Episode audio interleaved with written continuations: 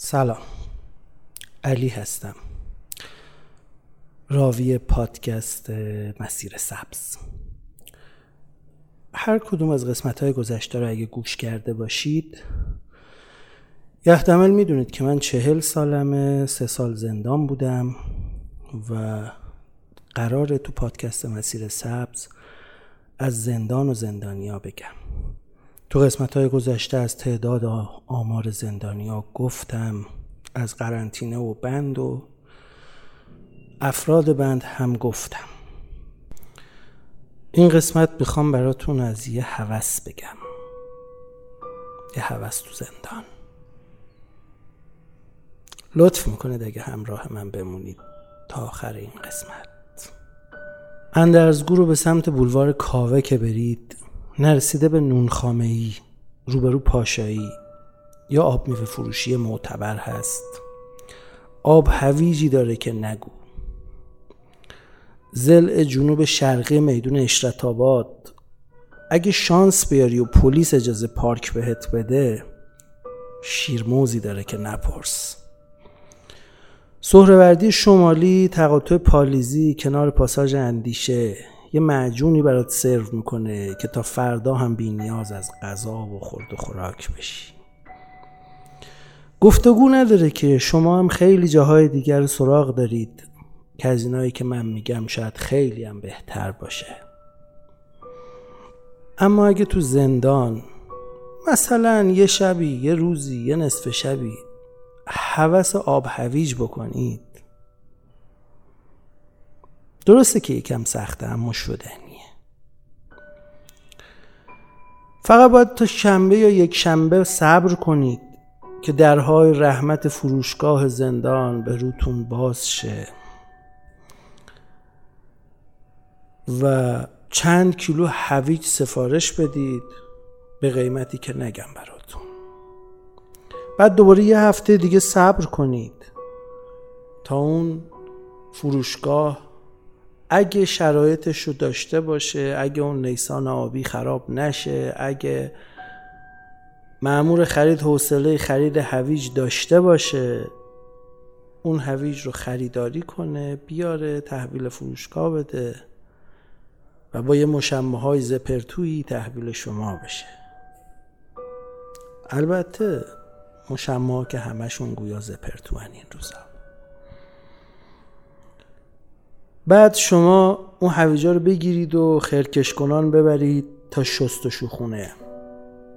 جایی که شاید دیویست نفر آدم توش رفت آمد دارن.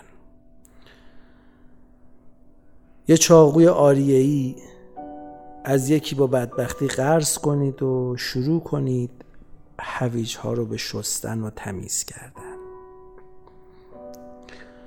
وقتی تمیز شد و قابل خوردن شد و آماده شد برای استفاده. از ته چراب خونه بزرگترین آبکش خاور میانه رو باید ورداری بیاری. این هویجا رو بریزی توش و بذاری آبش بره. خب قطعا جایی که دیویس نفر آدم توش رفت و آمد دارن تو نمی‌تونی هویج بشوری بدون اینکه به کسی تعارف کنی. و مجبوری که از اون هویج به هر کسی که اومد و دلش خواست تعارف کنی. و خب یه سری از آدم ها هم باهات بیتارفن و بر میدارن که نوش جونشون. نتیجه این که مثلا از ده کیلو هویج شاید هشت کیلو دست تو بگیره. شاید هم کمتر. حالا هر چقدر که دستت رو بگیره باید اونا رو تو همون بزرگترین آبکش خاور میانه بذارین تا آبش بره و آماده بشه برای استفاده. بعد با یه زور و زحمتی که حالا خیلی ارزش گفتن نداره. اینا رو باید ببرید تو اتاقتون. خوش شانس اگه باشید تلویزیون فوتبال یا فیلم جذابی پخش نکنه که بچه ها غور بزنن به خاطر صدای آب میوهگیری ولی اگه این شانس رو داشته باشه و بختیارتون باشه می‌تونید با یه آب میوهگیری زمان به توپ بستن مجلس شورای ملی شروع به آب گرفتن کنید. اون آب میوهگیریه تو کل سالن میچرخه و خب حتما می‌تونید حدس بزنید که آب میوه گیری هر جایی چه شرایطی رو داره. آب میوه خیلی باحال بود. ده تا هویش که توش مینداختی یه جوری سر و صدا می‌کرد که انگار می‌خواد هواپیما از زمین پرواز کنه و تو مجبور بودی درش رو باز کنی و خالی کنی و دوباره تمیزش کنی و دوباره شروع کنی به آب گرفتن. با این تفسیری که براتون میگم 8 کیلو هویج شاید یه چند ساعتی طول می‌کشید تا آبش گرفته بشه.